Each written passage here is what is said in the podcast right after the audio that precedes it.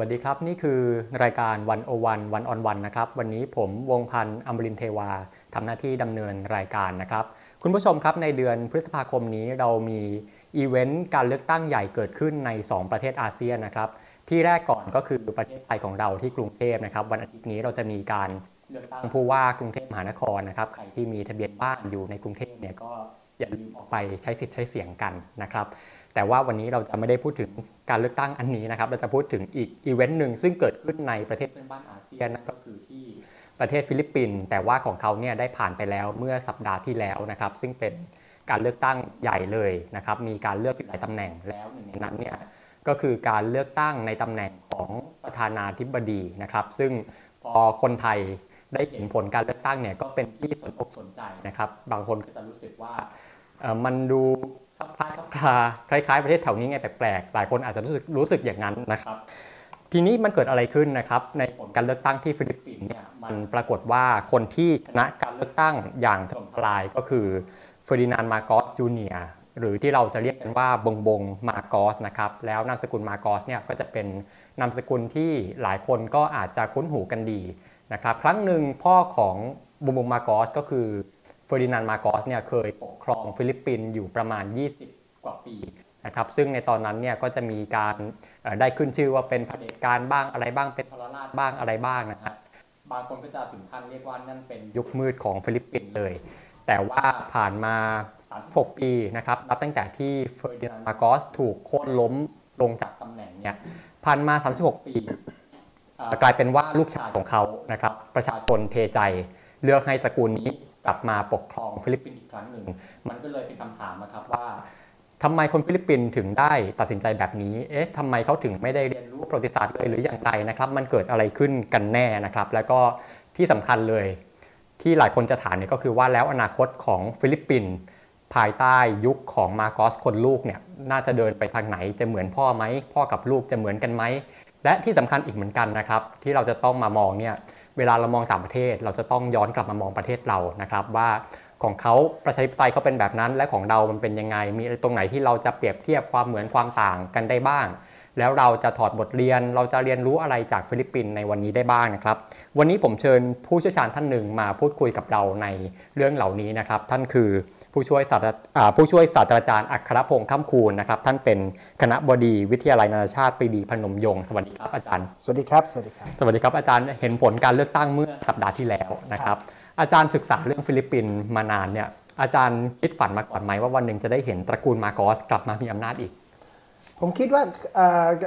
คำตอบผมเนี่ยต้องบอกว่าต้องแสดงความยินดีกับประเทศฟิลิปปินส์ที่ยอมรับเสียงของประชาชนเป็นใหญ่ ผมคิดว่าอันอันนี้คือแมสเซจสำคัญ การพูดเรื่องการเลือกตั้งเนี่ยนะครับ แน่นอนละมันก็ต้องมีคนที่ถูกใจเรากับคนที่เราไม่ชอบเอาก็จริงเวลาเราพูดถึงระบบเลือกตั้งหรือ election เนี่ยมันคือใช้เสียงส่วนใหญ่เป็นหลักนะครับ เพราะฉะนั้นเมื่อเรายอมรับกติกาว่าเสียงส่วนใหญ่คือใช้คำว่าเสียงสวรรค์ก็แล้วกันนะครับ ที่จะตัดสินว่าอะไรเป็นอะไรเนี่ยเมื่อกติกามันพูดเช่นนั้นเนี่ยเรามักจะหาเหตุนะเพื่อที่จะ ไม่ยอมรับกติกานะว่า เอ๊ะเขาจะเป็นคนดีหรือเปล่าเขามีปัญหาอะไรหรือเปล่า ผมคิดว่า message ใหญ่ใหญ่มาก ๆ เลยของการเลือกตั้งคือ เมื่ออคุณแพ้คุณต้องรู้แพ้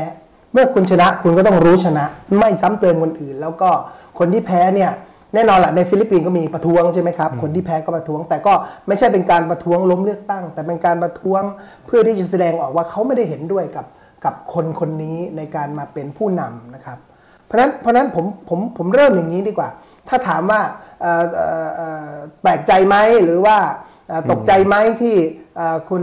บงบงนะครับจริงๆฟิลิปปินส์เรียก BBM นะครับถ้าเรา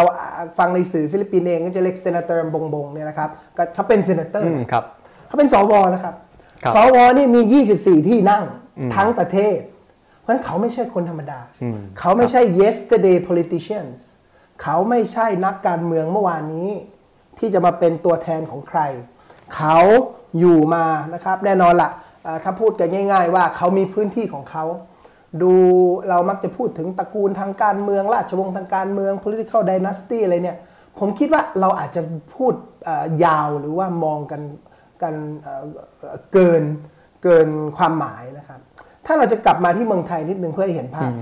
ถ้าเราพูดถึงตระกูลคุณปลื้มเรารู้ใช่ไหมว่าอยู่อ่ามาชจากลบุที่รีไหนอ่าเราพูดถึงเอ่อ ตระกูลวรดีหลกครับใช่ไหมเราก็รู้ว่ามาจากตรงไหน แม้แต่ท่านเอ่อจุลินลักษณะวิสิทธิ์เนี่ยนะครับอืมหัวหน้าพรรครัคบเอ่อประชาธิปัตย์เนี่ยท่านก็มาจากแถวระยองเอ่อระนองอะไรแถวนั้นถูกไหมครับเอ่อหรือแม้แต่คุณบรรหารศิลปอาชาซึ่ง ซึ่งท่านเป็นอดีตนายกรัฐมนตรีของเราเนี่ยก็มาจากมาจากเอ่อภูมิภาคหรือมาจาก local นักการเมืองนะนักการเมืองท้องถิ่น เพราะฉะนั้นไม่เป็นที่แปลกใจว่าตระกูลนี้มีฐานที่มั่น แล้วก็มีคนที่นิยมชมชอบเขาเนี่ย อยู่ในทางภาคเหนือของฟิลิปปินส์นะครับ เพราะฉะนั้นเป็นคนเหนือแล้วกันนะคุณคุณ BBM เนี่ยนะครับ เพราะฉะนั้นเขาไม่ใช่นักการเมืองโนเนมเขาไม่ใช่คนที่เป็นอ่าใช้คำว่าอะไรฮะนอมินีของใครนะครับเขาก็มีความเป็นตัวของเขานะครับ แต่ว่าอ่าบังเอิญบังเอิญว่าเขานามสกุลนี้นะเขานามสกุลมาร์คอสนะครับอ่าเพราะฉะนั้นผมคิดว่าถ้าจะพูดเรื่องว่าใครจะได้ไม่ได้เนี่ย ต้องรู้ก่อนว่าสถานการณ์ทางทางเศรษฐกิจสังคมของฟิลิปปินส์เนี่ยเป็นยังไงต้องบอกว่าคนฟิลิปปินส์เนี่ยเขาจะท่องไว้เลยว่า ทุก 6 ปีมีการเลือกตั้ง ตามรัฐธรรมนูญที่เรารู้จักกัน1987เนี่ยครับเพราะว่าเอซ่า revolution หรือการเอ่อโค่นล้มเฟอร์ดีมาโกสเนี่ย1986เนี่ยนะครับ1987 ก็มีการประกาศใช้โดย ratify ให้สัตยาบันประธานาธิบดีรัฐธรรมนูญฉบับใหม่ รัฐธรรมนูญฉบับนี้ป้องกันไม่ให้ประธานาธิบดีนั้น มีวาระสองสมัยต่อกันเพราะฉะนั้นมีสมัยเดียว 6 ปีไปเลยจบครับ ตั้งแต่นั้นเป็นต้นมาเนี่ยเราต้องเข้าใจว่าคนฟิลิปปินส์เนี่ยถูกกำหนดไว้ในรัฐธรรมนูญเลย ว่าจันทร์ที่สองของเดือนพฤษภานะท่องเนี้ยก็เหมือนวันเสาร์ที่สองครับวันเด็กแห่งชาติถูกไหมเสาร์ที่สองของเดือนมกรานี่ก็บอกเลยว่า จันทร์ที่สองของเดือนพฤษภาหลังจากหกครับ ปีของประธานาธิบดีเนี่ยเราคำนวณได้เลยว่าอ่าพฤษภาจันทร์ที่สองพฤษภาหกปีข้างหน้าคือ 2028 เนี่ยจะมีการเลือกขตั้องงเขาคือแน่นอนเลย แน่นอนเลยกำหนดไว้ในรัฐธรรมนูญเพราะฉะนั้นประชาธิปไตยที่ดีเนี่ยจะต้องรู้อนาคตครับการเมืองที่ทำให้มนุษย์เนี่ยมันสามารถวางแผนได้เนี่ยนะครับคือการเมืองที่บอกว่าตัวเองเนี่ยจะทำอะไรต่อ เพราะฉะนั้นคนฟิลิปปินส์ก็แพ้ 6 ปีนี้แน่นอนละอยู่ก็ต้อง รับชะตากรรมนี้ไปนะครับ คนที่มีการศึกษาคนที่เอ่อได้รับเอ่อการศึกษาในมหาวิทยาลัยก็เข้าใจแหละว่า แน่นอนละเราแพ้นะครับเราเสียงน้อยกว่าเพราะฉะนั้นทางเดียวที่จะทำให้เราฝ่ายเราชนะเนี่ยก็ต้องพิสูจน์ฝีมือนะครับแต่การเลือกตั้งครั้งนี้เนี่ยถ้าจะพูดอย่างเอ่อภาษาบ้านผมเนี่ยบุญบาปนะครับ อาจจะไม่ใช่ชัยชนะของเอ่อ BBM อ่าคนที่ชนะจริง ๆ นี่คือดูเตเต้เอ๋อยังไงครับอานะจาฮะรย์เพราะว่า การที่ดูเตเต้บอกว่าเขา endorse คนนี้ แล้วก็ BBM หรือบงบงเนี่ยแกบอกว่าแกจะทำงานต่อ จากอืมครับดูเตเต้เนี่ยมันทำให้เกิดการเขาเรียกว่าอะไรครับเอ่อเอ่อสถาปนาเอ่อความนิยมนะไปในทางเดียวกัน เพราะฉะนั้นคนที่ไม่อยากให้ดูเตเต้เขาหมดวาระหรอกครับ แต่ว่าเนื่องจากว่า เนื่องจากว่ารัฐธรรมนูญเนี่ยมันกำหนดอย่างนั้น เพราะฉะนั้นแน่นอนก็จะมีการเลือกตั้งสวครึ่งเทอมนะมันจะเป็น 12 12นะอันอันนี้อีกอีกอีกอีกครั้งหนึ่งเราค่อยมาคุยกัน แต่ว่าประเด็นก็คือว่าดูเตอร์เต้เนี่ยก็จะไปลงสวสมัยหน้าอ่าครับคือคือฟิลิปปินส์เนี่ยรัฐรัฐธรรมนูญกับเอ่อระบบเลือกตั้งนี่มันสนุกมาก รัฐธรรมนูญฟิลิปปินส์กำหนดให้การปกครองทุกทุกชั้น ตั้งแต่บารังกายบารังกายคือหมู่บ้านนะครับ ต้องมีการเลือกตั้ง ที่เราที่เอ่อเอ่อท่านพิธีกรบอกว่าเราจะเลือกตั้งกรุงเทพเนี่ยโอ้ยังห่างไกลฟิลิปปินส์เยอะครับฟิลิปปินส์เลือกตั้งทุกระดับ ตั้งแต่ผู้ว่าเมเยอร์กอ v เนอร์นะครับ เชื่อไหมคุณเอสตราดาเนี่ยอ่ารู้จักรู้จักครับอ่าโจเซฟอิรัก Estrada เนี่ยนะครับเอรัปเนี่ยนะครับ คือฟิลิปปินส์เวลาเขาเรียกเขาเรียกประธานาธิบดีเขาจะมีชื่อเล่น GMA อ่าเนี่ยนะฮะเอรัปเนี่ยครับเอรัปเนี่ยแกเป็นประธานาธิบดี แล้วโดนคดีถูกไหมอืมแต่เชื่อไว้หลังจากนั้นเนี่ย มาสมัครเป็นอ่าใช่ผู้ว่าการเมืองมะนิลาครับแล้วได้ด้วยแล้วได้ด้วยครับแล้วได้ด้วย แม้แต่ GMA เองเนี่ยนะครับก็เรียนมาคาปากาอโรโยเนี่ยเมื่อหมดสมัยแล้วแล้วแล้วมีปัญหาเนี่ยนะครับพอแกออกมาเอ่อพ้นโทษพ้นอะไรออกมาเลยเนี่ยแกสามารถสมัครเป็นผู้แทนราษฎรอืมแล้วเป็นหัวหน้าของผู้แทนราษฎรครับคือคือประธานาธิบดีนี่ใหญ่อันดับหนึ่งรองประธานาธิบดีใหญ่อันดับสองโอเคนะ senator เนี่ยใหญ่อันดับสาม อันดับสี่คือเขาเรียกว่าเอ่อ House Speaker House Speaker คือคล้ายกับผู้นำเอ่อสมาชิกสภาผู้แทนราษฎรครับในสภาเนี่ยนะครับ เพราะฉะนั้น GMA เนี่ยแกเคยเป็นประธานาธิบดีแกยังลงมาเล่นตรงนี้ได้เลย เพราะฉะนั้นในฟิลิปปินส์เนี่ยนะครับพูดง่ายๆว่าเขาไม่ยอมสูญเสียนะพื้นที่ทางการเมืองแน่นอน กลับมาเรื่องเรื่องรัฐธรรมนูญและความเข้าใจคนฟิลิปปินส์เนี่ยก็คือว่า เวลาเราพูดถึงเราบอกว่าการเมืองฟิลิปปินส์ถอยหลัง การเมืองไทยถอยหลัง การเมืองไทยถอยหลัง ผมว่าไม่ถอยหลัง นี่เป็น lesson เลยมันเป็นบทเรียนว่า ถ้าคุณเลือกคนแบบนี้ประเทศคุณก็เป็นอย่างนี้นะครับเพราะฉะนั้นคนฟิลิปปินส์เนี่ยไม่ใช่ว่าจะไปเชื่ออะไรง่าย ๆ ขนาดนั้นนะครับ แต่โอเคละมันก็มีมันก็มีพื้นฐานมาจากความเข้าใจทางประวัติศาสตร์ด้วยนะครับแล้วเราค่อยคุยกัน สรุปตรงนี้ก็คือว่าถามว่าท่าน BBM เนี่ยจะได้เป็นประธานาธิบดีตามคาดไหม ทุกโผก็บอกอย่างนั้นแม้ว่าท่านจะแพ้เรนี่ในในสมัยที่แล้วที่แข่งกันเป็นรองประธานาธิบดีเนี่ยนะครับ แต่ว่าเนื่องจากว่าไปแพ็กไปแพ็กเขาเรียกว่าอะไรนะ X เหรอนะฮะสมัยนี้เขาเรียก X ใช่ไหมไปประสานประโยชน์นะฮะแล้วก็รวมพลังกันกับซาราดูเตเต้เนี่ยนะครับลูกสาวของอดีตประธานาธิบดีเนี่ยหรือประธานาธิบดีรักษาการปัจจุบันเนี่ยนะครับซึ่งแข็งขันมากๆแล้วก็ทำให้สิ่งที่เราเรียกว่าเป็นประธานาธิบดีกับรองประธานาธิบดีในหปีที่ไม่ถูกกันเลยเนี่ยนะ ประธานาธิบดีว่าอย่างหนึ่งรองประธานาธิบดีว่าอย่างหนึ่งคือดูตัวดูเตอร์เต้บอกจะจะทำ drugs war ใช่ไหมครับ สงครามยาเสพติดขณะที่เลนี่บอกว่าไม่เอาอันนี้มัน against หรือ violate human rights อะไรเงี้ยประธานาธิบดีกับรองประธานาธิบดีทะเลาะกันตลอดเพราะฉะนั้นคนเนี่ยจะเบื่อ ทีนี้พอพอคุณท่าน BBM ขึ้นมาเนี่ยนะ senator บงบงเนี่ยแล้วก็ซาร่าดูเตอร์เตมาแข่งรองประธานาธิบดีเนี่ยมันกลายเป็นว่าคนอยากจะเห็นประธานาธิบดีกับรองประธานาธิบดี ไปด้วยกันเพราะฉะนั้นเหมือนว่าปัจจัยที่คนเบื่อเรื่องของการเมืองภายในเนี่ยเพราะว่าทุกคนเนี่ยใช้โวหารในการหาเสียงอะไรตลอดเนี่ยไม่ไม่ค่อยอยากจะมีการพัฒนาอะไรเท่าไหร่เนี่ยคนก็เลยคิดว่าคิดว่าการเลือกตั้งครั้งนี้เนี่ยมันมันจะอยากจะสารต่อนะนโยบายหลายนโยบายนะครับตั้งแต่ drugs war หรือ build build build นะฮะไอ้ build build build เนี่ยไอ้ three builds เนี่ย ของดูเตอร์เต้เนี่ยซึ่งก็ต่อมาจากพระนาดีคนที่แล้วเนี่ยนะครับนอยนอยอากิโนเนี่ยมันก็ทำให้คนเนี่ยรู้สึกว่าอยากจะมีสิ่งเหล่านี้นะอยากจะทำให้ประเทศของตัวเองเนี่ยจเจริญเท่ากับนะจเจริญเท่ากับนานาอารยประเทศในเพื่องนี้อาเซียนนะครับนิดเดียวก็คือว่าการที่เขาเรียกว่าอะไรครับ consecutive ก็คือการต่อเนื่องหรือ continuous รัฐบาลที่ต่อเนื่องเนี่ยแล้วก็แล้วก็สารต่อนโยบายเนี่ยมันทำให้คนรู้สึกว่าคนไม่อยากจะเปลี่ยนมาก เพราะถ้าถ้าเปลี่ยนมากเนี่ยหลายอย่างมันจะเปลี่ยนไปนะครับ เพราะนั้นปัจจัยสำคัญที่สุดเลยคือ เขาชอบไม่ได้คิดอะไรมากแล้วก็ชอบนะครับไปถามเด็กๆ หรือไปถามใครนี่ก็บอกว่า เอ้าคุณไม่รู้เหรอว่าพ่อมาโกสเนี่ยเคยประกาศกฎเอการศึกเขาบอกเขาไม่ได้เลือกบงบงหรือ BBM เพราะ อยากจะลืมเขาไม่ได้อยากลืม แต่เขาเห็นว่าคนนี้มาแล้วเขาประสานประโยชน์กับซาร่าไปดูคะแนนซาร่าสิอย่าลืมนะประธานาธิบดีกับรองประธานาธิบดีเขาเขาแยกกันเวลาโหวตเนี่ย ทุกคนมีมีหลายเสียงอะผมโหวตให้ประธานาธิบดีเสร็จผมมาโหวตให้รองประธานาธิบดีก็ได้ซาร่าได้คะแนนเยอะกว่าบงบงนะครับครับคือถ้าดูเปอร์เซ็นต์เนี่ยดูเตดูเตเต้จะประมาณ 61%ใช่ตอนนี้มาโกสจะประมาณ 58%ใช่ใช่เพราะนั้นนี่คือชัยชนะของดูเตเต้อย่างแท้จริงครับครับ อาจารย์มองว่าเป็นชัยชนะของดูเตเต้แล้วถ้ามองอีกทางหนึ่งเนี่ยอาจารย์คิดว่าความที่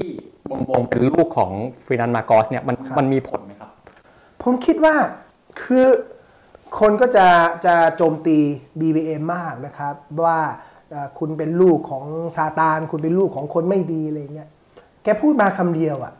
แกบอกว่าบาปของพ่อไม่ควรตกมาที่ลูก พ่อกับลูกไม่เกี่ยวกันว่าอย่างนั้น เกี่ยวกัน แต่บาปของพ่อไม่ควรตกมาที่ลูก และลูกคนนี้จะเป็นคนเป็นไงครับทำให้มันถูกต้อง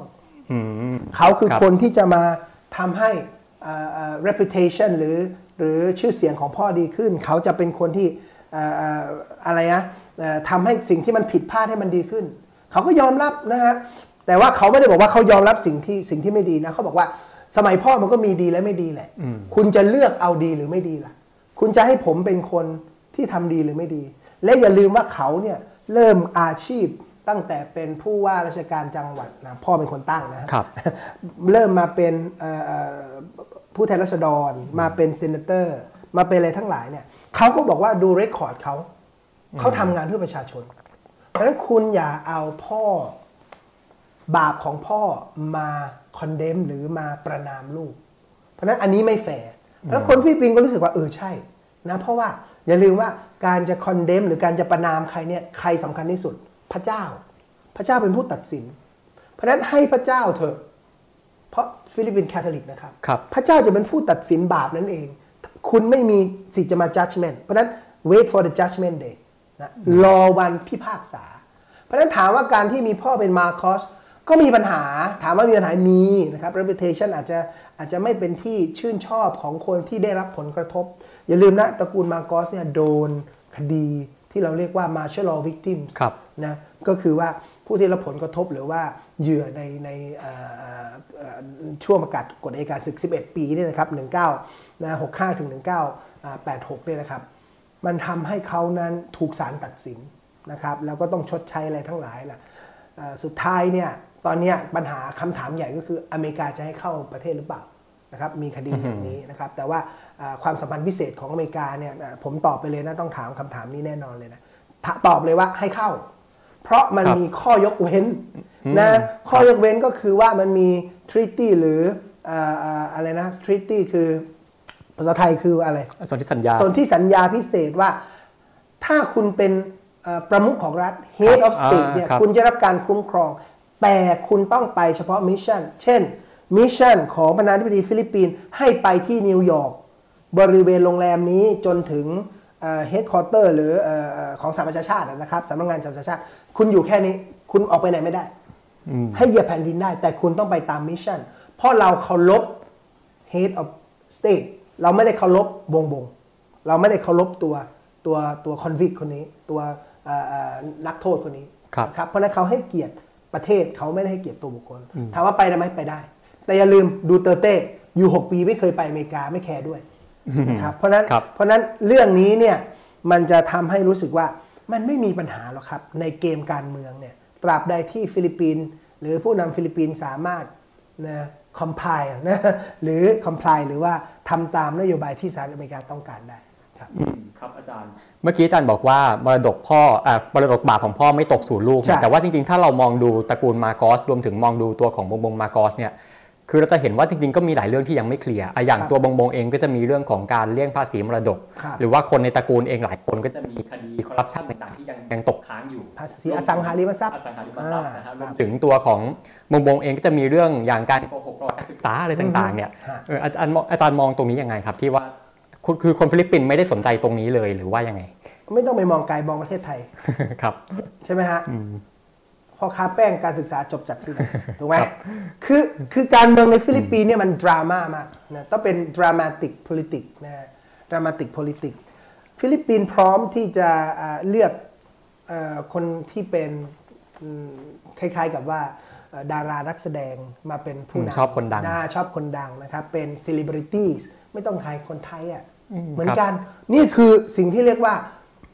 การเมืองเนี่ยมันมันไม่ใช่เรื่องเหตุผลนะการเมืองเป็นเรื่อง อารมณ์ล้วนๆ เป็นเรื่องอารมณ์ล้วนๆจำได้ไหมฮะล่าสุดเอ่อครั้งที่แล้วเนี่ยตอนที่มีการหาเสียงระหว่างเอ่อผู้ว่าเนี่ยไม้ตายสุดท้ายในการทำให้เอ่อท่านอดีต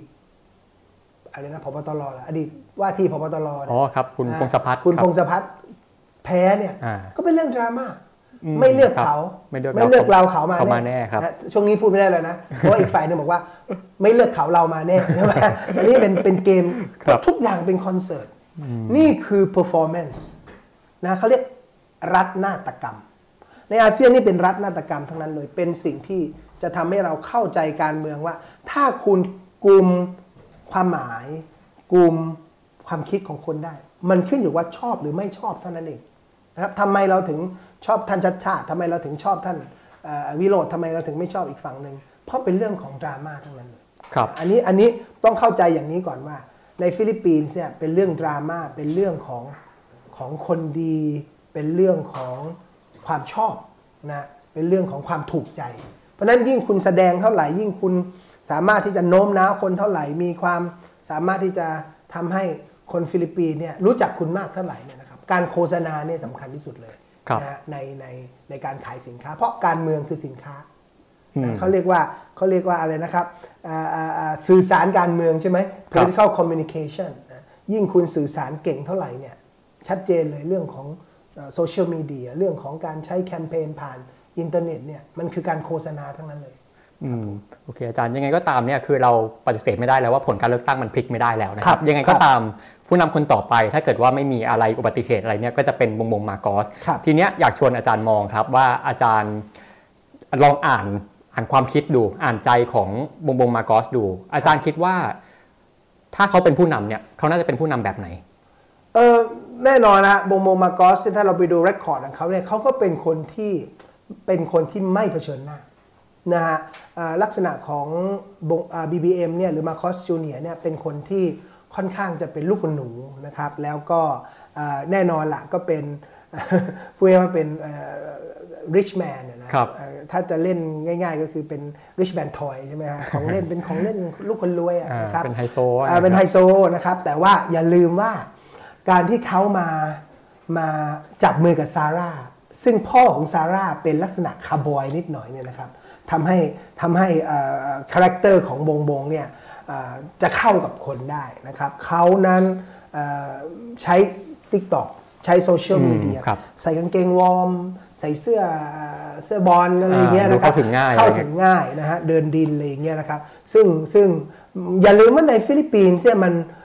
คือคือถ้าจะวิเคราะห์กันอย่างอย่างชัดเจนเลยเนี่ยมันก็ค่อนข้างยากเปรียบเทียบกับไทยหรือเปรียบเทียบกับที่อื่นเนี่ยเพราะว่าเพราะว่าเขาสถาบันทางการเมืองเขาต่างกัน ตัวสถาบันทางการเมืองของฟิลิปปินส์เนี่ยเป็นสถาบันทางการเมืองที่เราเรียกว่าเป็นแบบหลวมๆนะครับครับอย่าลืมว่า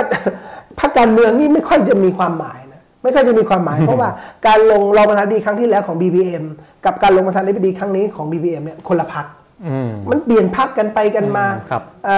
อตัวบุคคลสำคัญนะตัวบุคคลสำคัญ เพราะฉะนั้นถามว่าเอ่อตัวตัวคาแรคเตอร์ของ BBM เนี่ยเป็นผู้นำอย่างไร เป็นผู้นำที่พยายามจะไกล่เกลี่ยกับทุกๆฝ่าย อันหนึ่งที่มันชัดเจนเลยตอนระหว่างหาเสียงแล้วมีคำถามเนี่ยนะ อันหนึ่งที่เราสองอันแล้วนะสองสามอันแล้วนะ เราอย่าลืมว่าดูเตอร์เต้เนี่ย หรือดูเตอร์ตี้เนี่ยทำสามสิบเนี่ยนะครับ แกชนะมาได้เพราะว่าอันหนึ่งที่คนฟิลิปปินส์อยากได้เนี่ยคือ federalism อ่าคือคือคือเอ่อระบบรัฐที่ให้อำนาจกับแต่ละท้องถิ่นปกครองตนเอง ก็จะคล้ายๆ มาเลเซียสหรัฐอเมริกาอะไรพวกนั้นใช้กับสาพันธนะครัรัฐบนะใช้สาพันธรัฐ คนก็ไปถามว่ายูจะเอาอยัางไงกับสาพันธรัฐ แกจะตอบชัดก็ไม่ได้อืม แกจะตอบแบบ ใช้คำว่าอะไร จะตอบแบบไม่ ไม่ปฏิเสธก็ไม่ได้ แกตอบว่า มันทำได้เห็นไหมวิธีการของเขาคือนักการเมืองว่าอะไรมันทำได้ แต่มันลำบากนะ มันต้องแก้รัฐธรรมนูญอืมเพราะฉะนั้นครับถามว่าวิธีการพูดแบบนี้คืออะไร คือพูดลักษณะของการจับปลาสองมือเหยียบเรือสองแคมนะแทงกักอะเป็นลักษณะของคนแทงกัก เพราะฉะนั้นก็ดูเขาดูสถานการณ์นะซึ่งอันเนี้ยเป็นสิ่งที่สำคัญมากสำหรับคนที่เป็นนักการเมือง ไม่ฟันธงแล้วก็คนที่จะมีวิเทโสบายการต่างประเทศเนี่ยที่ดี เพราะว่ามันทำให้ประเทศไม่ตกอยู่ฝ่ายใดฝ่ายหนึ่งนะการแทงกักเนี่ยคุณไปดูเลยนักการทูตทั้งหมดเนี่ยถูกสอนว่าพูดอะไรก็ได้ ให้ประเทศได้อืมครับประโยชน์มากที่สุด คนจะบอกว่าพลิกลิ้น คนจะบอกว่าเป็นพวกลิ้นสองแฉก เขาไม่แคร์ประโยชน์หรือ purpose จุดประสงค์ของการทำการเมือง หรือจุดประสงค์ของการเป็นนักการทูตหรือจุดประสงค์ของการเป็นผู้นำคือทำให้สถานการณ์ทั้งหลายเนี่ยประนีประนอมมากที่สุด คนนี้เป็นคนประนีประนอมครับครับพูดถึงประเด็นต่างประเทศเนี่ยมีเรื่องหนึ่งที่ฟิลิปปินส์เป็นเรื่องใหญ่ของเขาก็คือเรื่องทะเลจีนใต้ครับหรือเขาจะเรียกว่าเป็นทะเลฟิลิปปินส์ตะวันตกเนี่ยครับอาจารย์มองว่ามาร์กอสนะครับน่าจะมีจุดยืนเรื่องนี้ยังไงท่าทีของเขาน่าจะยังไง BBM ก็ต่อ ต่อจากอ่าอ่าอ่าต่อดูจากเตอร์เต้ Duterte แน่นอนครับนะครับเพราะว่าจับมือกันแล้วคุยกันแล้ว ผมคิดว่า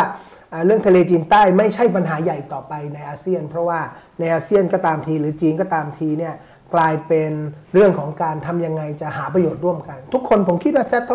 แล้วว่าทำยังไงจะหาประโยชน์จากทะเลจีนใต้ คนที่เต้นอยู่ชัดเจนเลยก็คือฝั่งอ่าตะวันตกเท่านั้นเองนะฮะอืมคครับนที่อยากจะเข้ามามีบทบาทนะครับ แล้วก็ไม่อยากจะเห็นการพัฒนาอ่าทะเลจีนใต้ของจีนเท่าไหร่ เช่นการไปสร้างเกาะเทียมการสร้างอะไรทั้งหลายเนี่ยก็พยายามจะ pressure นะพยายามที่จะกดดันประเทศต่างๆ เพื่อกดดันจีนไม่ให้ทำแต่ว่าตอนนี้คุณไปดูสิภาพถ่ายทางอากาศหรืออะไรทั้งหลายดาวเทียมเนี่ยจีนเนี่ยสร้างไปหมดแล้ว เพราะนั้นกว่าถั่วจะสุกงาก็ไหม่แล้วเนี่ยสิ่งที่สำสิ่งสำคัญเลยที่ที่ดุโทษที่ BBM จะทำได้เนี่ยก็คือการตามน้ำตามน้ำ แต่ถามว่าพออเมริกามาพูดอะไรทำยังไงไหมก็บอกเออเดี๋ยวจะจัดการให้ คือเขาเป็นคนปณีประนอมเพราะฉะนั้นถามว่าปัญหาทะเลจีนใต้จะปะทุในสมัยของ BBM ไหม ไม่น่ามีปัญหายกเว้น อย่าลืมนะฮะ ปัญหาการเมืองระหว่างประเทศ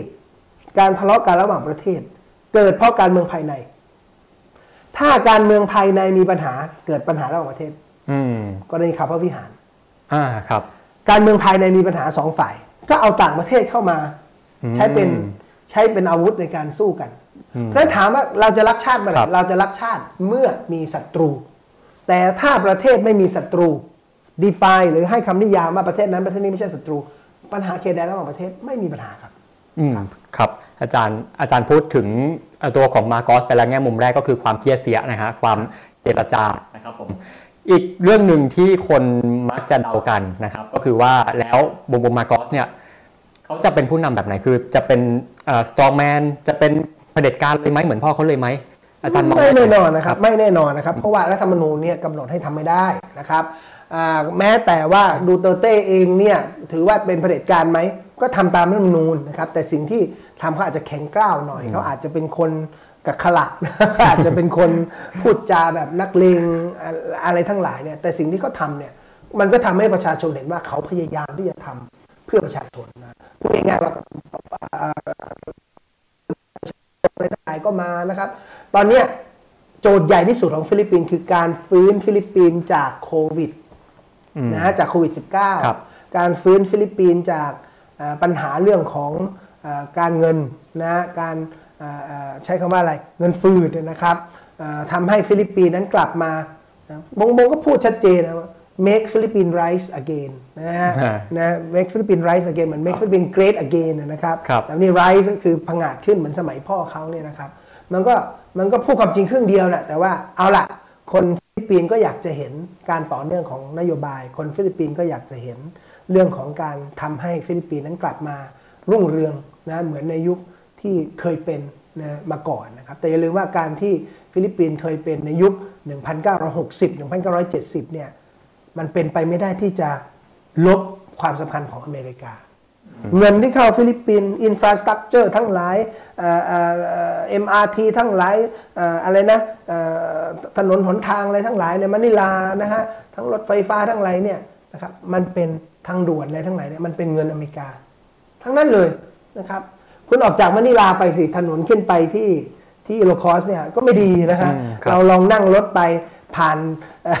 หมู่บ้านไหนก็ต้องหยอดเงินถูกไหมเพราะว่าแต่ละหมู่บ้านก็ไม่มีสตางค์ก็เลยต้องเอาค่าผ่านทางเนี่ยมาช่วยกันรักษา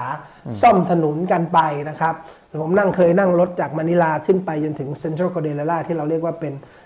บาเกียวนี่นะครับโอ้โหถนนไม่ค่อยดีเลยนะครับ เพราะฉะนั้นประเด็นก็คือว่าเขาเนี่ยพยายามจะกลับฟื้นทำให้ประเทศนั้น มีพัฒนาการไม่ช้า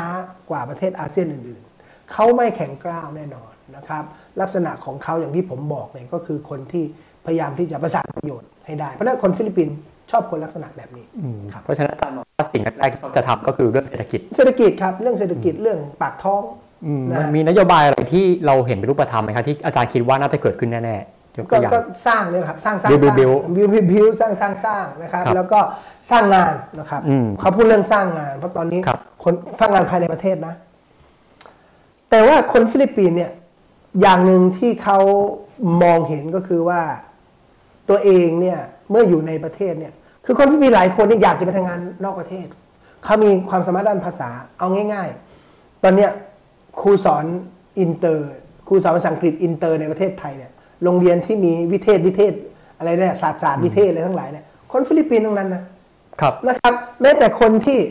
อยู่ในโรงพยาบาลนะคนที่อยู่ในสาธารณสุขเรา หรือในมหาวิทยาลัยเนี่ยก็มีคนฟิลิปปินส์นะเข้ามามีบทบาท นักร้องนะโรงแรมใหญ่ ๆนะเรือสำราญอะไรเงี้ยเป็นนักร้องนักร้องฟิลิปปินส์นะเพราะนั้นเนี่ยผมคิดว่าคนฟิลิปปินส์เนี่ยสิ่งที่ต้องการมากคือการอำนวยความสะดวกจาก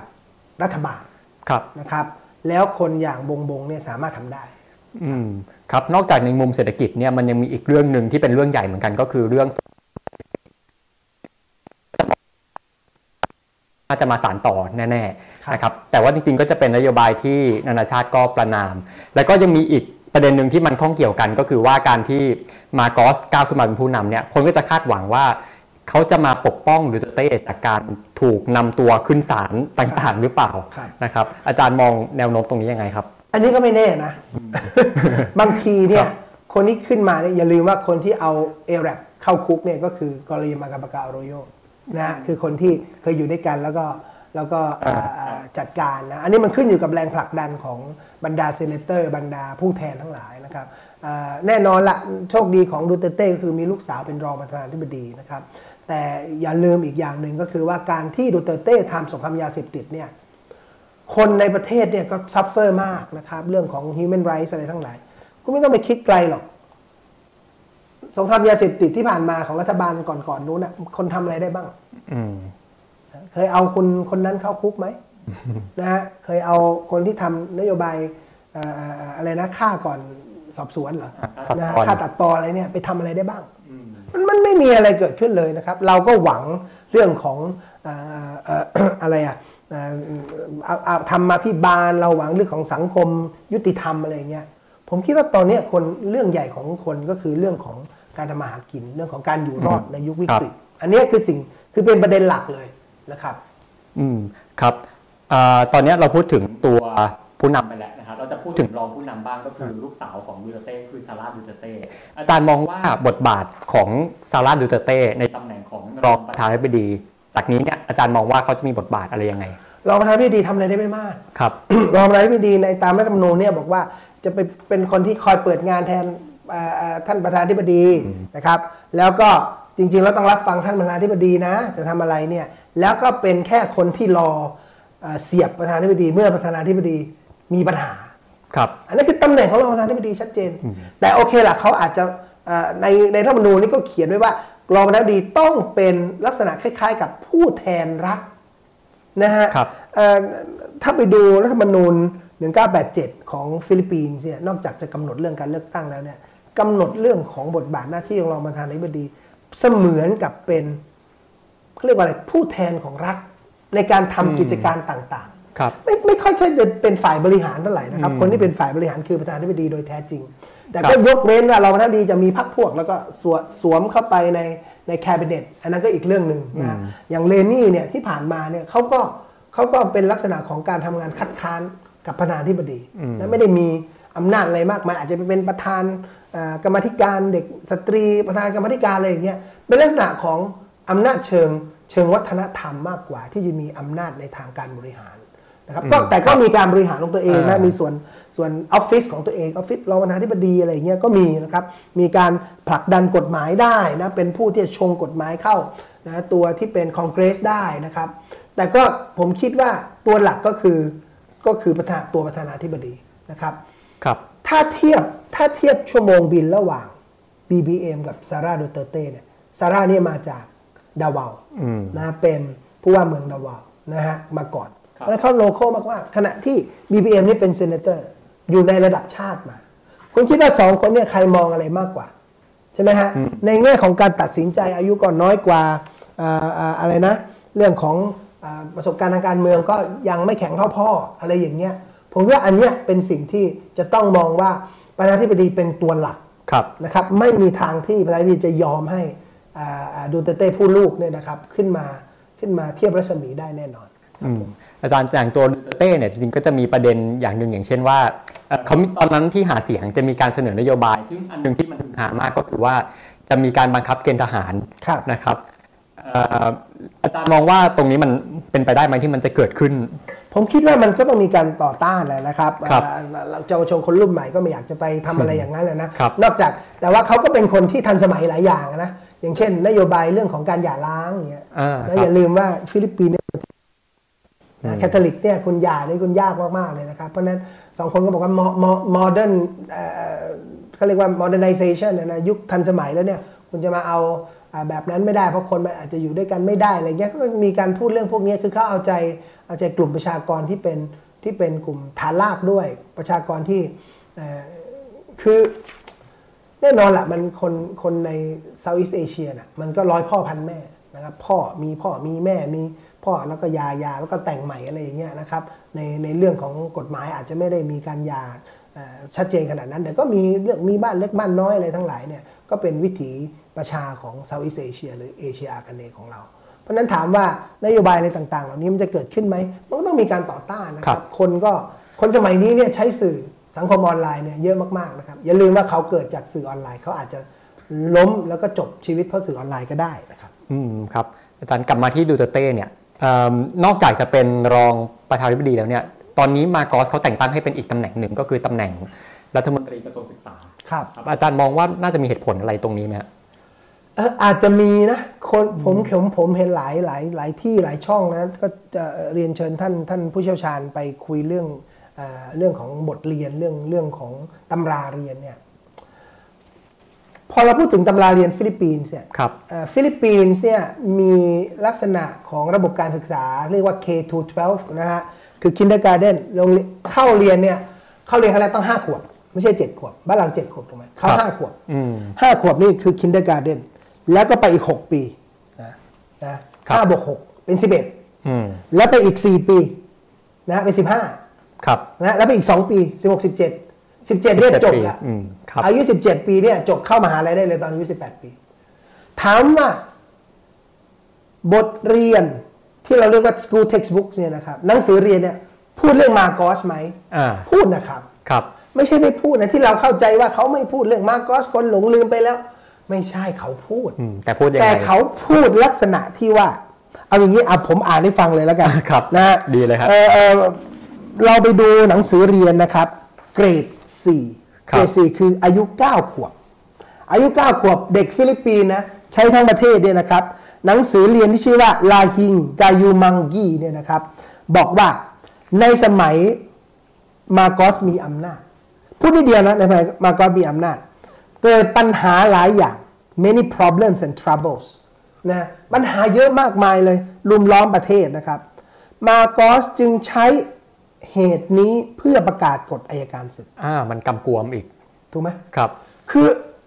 ใช่มาโกสประกาศกฎอายการศึกเหมือนเพราะมีปัญหาแต่เพราะมันมีปัญหามันคุ้นๆนะ ใช่ไหมครับ มีปัญหาจึงต้องรัฐประหารอะไรเงี้ยนะใช่ไหมจะขับไปขับใช่ไหมเพราะนั้น ไม่ต้องมองไกล คนฟิลิปปินส์ก็เรียนเหมือนบ้านเราอะ คุณคิดถึงสลิดยังไง เกลียดเขาไหมเขาทั้งที่การประกาศอายการศึกของสลิดเนี่ยฆ่าคนแล้วใช้อำนาจในการจับกิจภูมิศักดิ์ฆ่าครูคองจันดาวง ตั้งเยอะแยะเลยเหมือนกันไหมเหมือนกัน เพราะฉะนั้นอย่าไปเบลมว่าหนังสือเรียนประวัติศาสตร์เนี่ยมันทำให้คนหลงลืม เขาไม่หลงลืมแต่เขาจำอีกแบบหนึ่งอะเมื่อกี้เก้าขวบ ประเทศมีปัญหาจึงต้องประกาศกฎอัยการเนี่ยพูดอย่างเงี้ยสิบขวบเกรดห้าหนังสือที่ชื่อว่าอีซังบังซาอีซังลาฮีเนี่ยบอกยังไงรู้ไหมครับ ภายใต้กฎอายการศึก มาโกสได้เริ่มต้นการปฏิรูปในเจ็ดในเจ็ดสาขาเจ็ดสาขาหนึ่ง peace and order สันติภาพและระเบียบวินัย land reform ปฏิรูปที่ดิน livelihood program นะการมีชีวิตที่ดีนะครับ เรื่องของ moral value true education การศึกษาคุณธรรมจริยธรรม หรือ government reorganization การปฏิรูประบบราชการ employment การอะไรครับการจ้างงานการจ้างงาน social services การบริการทางสังคมจำได้ไหม เราพูดถึงใครที่เป็นมหามหาเผด็จการอ่าครับ สฤษดิ์คุณสฤษดิ์โอ้ท่านปราบปราบยาเสพติดสร้างมหาวิทยาลัยเหมือนกันเลยครับพอเราไปดู detail หรือไปดูรายละเอียดของการพูดเรื่องเฟอร์ดินานด์ มาร์กอสเนี่ยมันกลายเป็นว่ามันกำกวม มันกลายเป็นว่าการที่เขามีอำนาจภายใต้กฎอัยการศึกมันทำให้เขาทำสิ่งดี ๆ ได้เยอะแยะเลย เพราะฉะนั้นการที่คุณเลนี่เข้าไปดูเนี่ยอาจจะตัดบางประโยค เช่น นะในในเก้าขวบนี่บอกว่า many human rights were trampled upon นะสิทธิมนุษยชนหลายอย่างได้ถูกนะใช้คำว่าอะไรได้ถูกคุกคาม อาจจะไปตัดประโยคพวกนี้นะผมก็ไม่รู้นะครับ เพราะประโยคบางประโยค แต่ว่าส่วนใหญ่เนี่ยมันทำให้เขาเห็นภาพของความ ใช้คำว่าอะไร positive แล้วกันนะเห็นว่าพอมีมาเชลลอเนี่ยบรรดามีอำนาจมากนะหรือแม้แต่อันนั้น มันสนุกมากๆนะเกรดสิบขวบอีกนะสิบขวบอ่าครับผมนะสิบขวบบอกว่า by this virtue of pres- president presidential decree number 1081เนี่ยด้วยอำนาจแห่งการประกาศคำประกาศของประธานาธิบดีนะหรือประกาศประธานาธิบดีหมายเลข 1080เนี่ยมาโกสหรือประธานาธิบดีเฟรนมานาโกสเนี่ยประกาศกฎอัยการศึกนะในประเทศในปี 1972 เขาสร้างรัฐธรรมนูญใหม่อืม he formed constitution คือรัฐธรรมนูญฉบับที่3ครับ1973 อนุญาตให้ประธานาธิบดีอยู่ได้ถูกไหม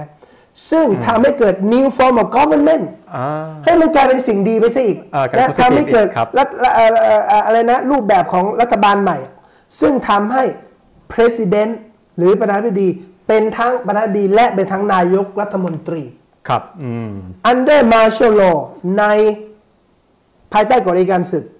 many rights of civil citizen were taken away โอเค นี่ก็พูด ใช่ไหมฮะบอกว่าเอ่อสิทธิหลายอย่างของประชาชนก็ถูกนะกำถูกจำกัดนะครับ แล้วก็ประโยคสุดท้าย his political enemies มาร์กอสก็จำคุกนะฮะเอ่อนักการเมืองฝั่งตรงข้าม เหมือนกันคุณพูดอืมถึงครับถึง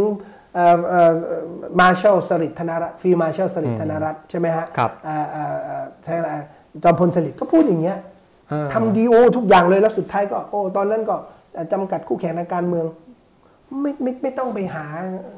คนฟิลิปปินส์หรอกคนไทยครับก็เหมือนกันอืมนะวิธีเขียนเรื่องประวัติศาสตร์เนี่ยเราไม่ค่อยจะ condemn ตอนเนี้ยผมกำลังคิดว่าผมจะกลับไปดูนะอันหนึ่งที่คนไม่ค่อยเขียนกันเนาะในหนังสือเรียนประวัติศาสตร์เนี่ยเรามักจะพูดถึงวีรชน วีรบุรุษครับของชาติ ผมจะกลับไปดูนะตอนนี้กำลังตั้งหัวข้อแล้ว คนชั่วช้าสามานย์ในประเทศ เขาเขียนถึงคนพวกนี้อย่างไร อ่าครับ กลายเป็นว่า คนที่เป็นผู้ปกครองประเทศไกลๆนู่นนะนะก่อนก่อนเป็นยุคนักการเมืองเนี่ย อาจจะแย่กว่านักการเมือง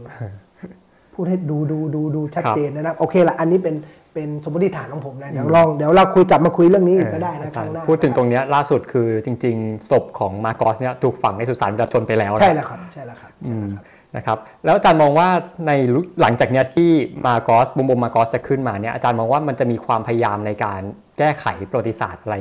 เกิดขึ้นมาไหมครับก็ก็ธรรมดาแหละครับเอ่อเรารู้จักคนอย่างคุณสุจินดาคาประยูนอย่างไรครับเรารู้จักคนที่ทำรัฐประหาร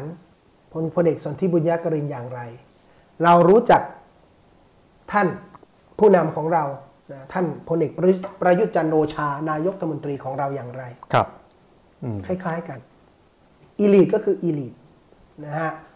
ต้องรักษานะความเป็นอีลีทเพราะว่าถ้าเขาประนามผู้นำที่เป็นทหาร ทหารก็จะถูกประนาม สิ่งที่ทำได้ง่ายที่สุด คนที่คุมระบบราชการ ต้องประนามอืมประนามใครครับ นักการเมืองครับอืมเพราะนักการเมืองมาแล้วก็ไปอืมในขณะที่องค์คาพยพของอำนาจ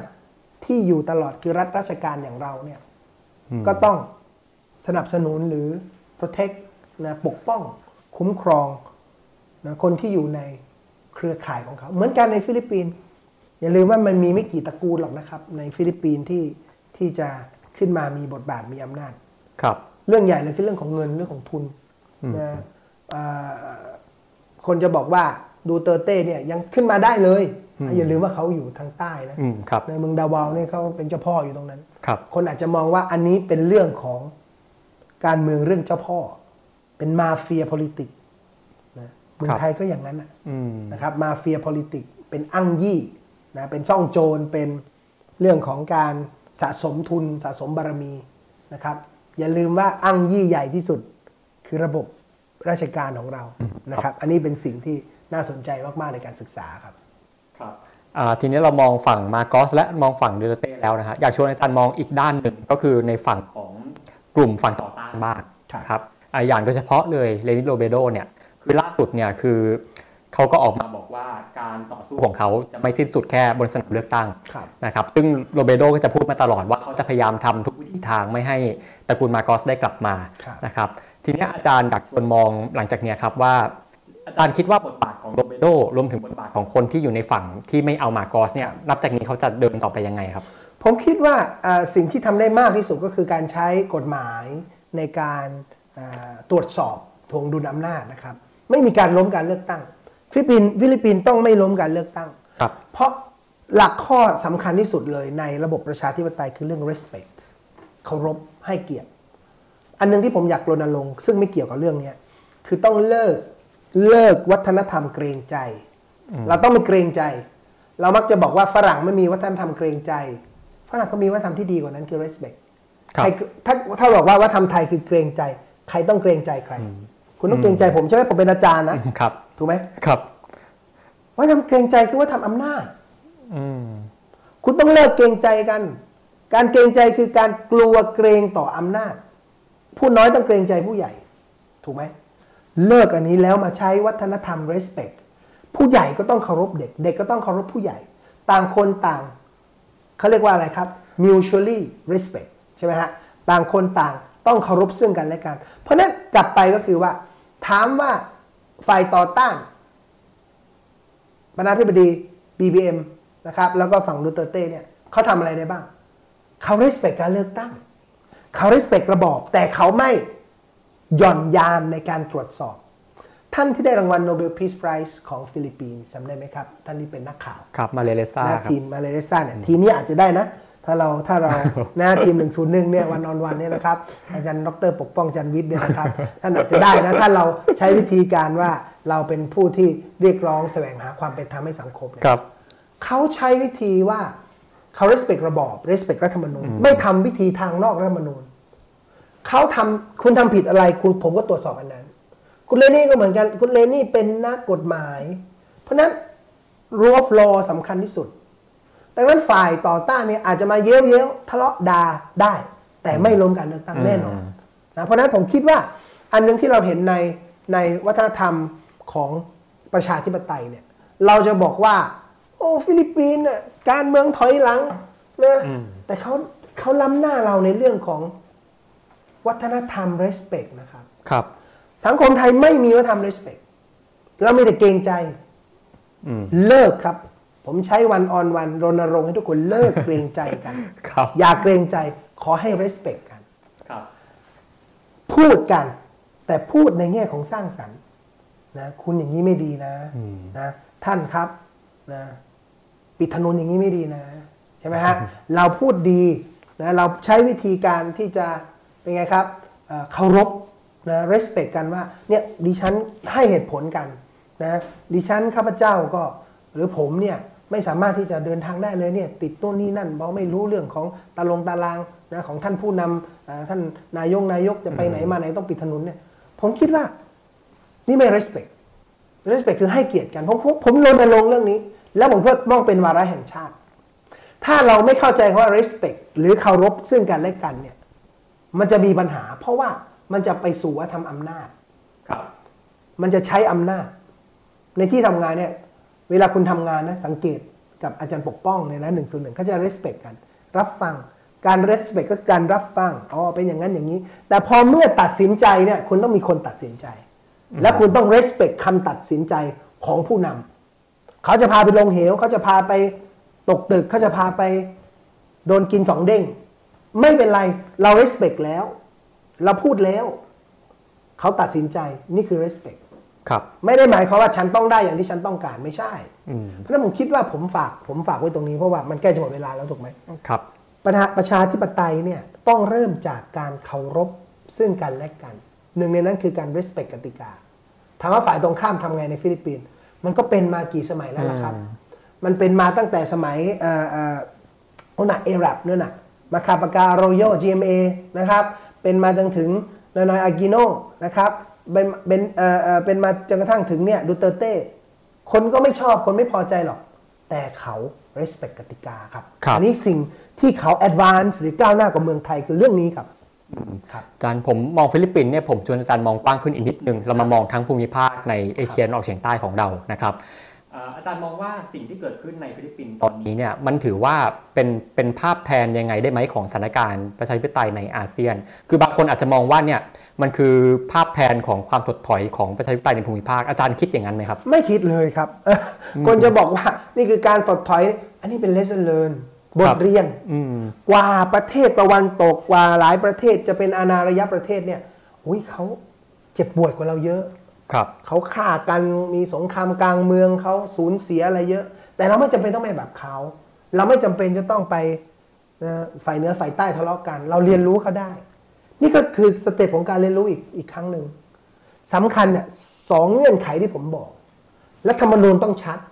อืมแล้วมันบอกเลยว่า6ปีมีเลือกตั้ง จันทร์ที่สองของเดือนพฤษภาคุณจะทำอะไรอะถ้าคุณแพ้อืมคุณรู้เลยว่าอีก6ปี พฤษภาหน้า ฉันต้องกลุ่มตัวเองละทำให้ตัวเองครับเข้มแข็ง คนหนึ่งที่ทำแบบนั้นคือคุณชัดชาติจำได้ไหมอืมครับท่านรู้เลยว่าจะมีการเลือกตั้ง วางแผนไว้แล้ว เขาประกาศ2ปีแหละศึกษาสร้างทีมบิวไม่ใช่มาทำเป็น yesterday politician อืมเพิ่งรู้ว่าจะเลือกตั้ง เพิ่งแสดงตัวนะฮะเพิ่งหาคนมาลงสมัคร อันนี้ผมไม่ได้เชียร์ใครนะ ยกตัวอย่าง ครับยกตัวอย่างว่าเราต้องไม่ yesterday politician เราต้องเป็น long term plan ครับไม่ไม่ short term อืมอีกห้าปีคุณทำอะไรเคยคิดไหมคิดว่าตัวเองอยู่ตรงไหนในห้าปีครับ เราต้องตั้งความหวังใช่ไหมคเพรับราะฉะนั้นเนี่ยผมคิดว่าเราต้องใส่เรื่องพวกนี้ในวัฒนธรรมของเรา สอนนักเรียนอีก 5 ปีเราทำอะไร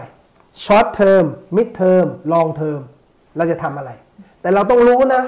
ว่าครั้งหน้าจะเป็นอะไร ดังนั้นมันจะไม่มีการรัฐประหาร ดังนั้นมันจะไม่มีปัญหาเรื่องของการบวชหัวปวดเสียนเวียนก้าวไม่ยอมรับผลการเลือกตั้ง ถ้าอีกฝ่ายหนึ่งแพ้ รู้เลยนะเอาเราเราเซตก็ได้รัฐธรรมนูญเราเขียนไว้เลย ทุก4ปี เลือกตั้งวันเด็กก็ได้เสาร์ที่สองของเดือนของเดือนมกราคม เพราะเราชอบไปเอ่ออะไรนะรถถังใช่ไหมอะโอเคละเอ่อทหารอาจจะได้เปรียบเออทหารอาจจะชอบนะไม่ทราบนะหรือเราเอาวันชาติเลย เราเลือกตั้งทุก 4 ปี 24 มิถุนา2475 เริ่มเป็นต้นมา เอาวันนั้นเลย แล้วคุณรู้ว่าวันเนี้ย24 มิถุนาจะตรงกับเมื่อไหร่ก็ตาม 27 มิถุนาก็ได้ หรือเอา 10ธันวาก็ได้เรารู้ว่าอีก 4 ปีวันที่ 10ธันวาเราจะเลือกตั้ง มนุษย์จะได้รู้ว่าไอ้คนนี้ไม่ได้เรื่องเอามันออกอืม ไอ้คนนี้ได้เรื่องเอาเข้าไปคผรับมคิดว่าอันเนี้ยคือ key message ที่หนึ่ง ชัดมนุษย์รู้ว่าจะเกิดอะไรขึ้น ถูกไหม ชีวิตมนุษย์เนี่ย สิ่งสำคัญที่สุดคือความมั่นคง ครับ ถูกไหมทำไมคุณอยากเป็นมนุษย์เงินเดือนอ่าเพราะคุณรู้ว่าเมื่อสิ้นเดือนคุณจะได้สามหมื่นสองหมื่นเจ็ดพันคุณจะแมนเนี่ยชีวิตได้ แต่ถ้าคุณเป็นมนุษย์รายวัน คุณไม่รู้เลยพรุ่งนี้จะเอาอะไรกิน มันมันอินสิเคียวแหละ อันนี้คือ key message ที่สอง ผมครับอยากจะบอกว่าเคารพกติกา สร้างกติกาที่มันชัดเจน มนุษย์จะรู้ว่าตัวเองจะทำอะไรในอนาคตครับผมอืมครับคือบางคนอาจจะชอบหรือไม่ชอบมาโกอสก็ตาม แต่คือต้องยอมรับว่าเขามาด้วยวิถีทางประชาธิปไตยจริงๆครับอีกนะหกปีว่ากันอ่าครับผมอ่าตอนนี้เรามี 2คำถามจากทางบ้านนะครับ เดี๋ยวเราไปดูคำถามทางบ้านเล็กน้อยนะครับ การเล่าประวัติศาสตร์ยุคมาโกอสในสังคมฟิลิปปินส์ปัจจุบันเป็นอย่างไร สร้างภาพจำแบบไหนของเฟอร์ดินานด์และอีเมลดามาโกอสให้กับคนในสังคม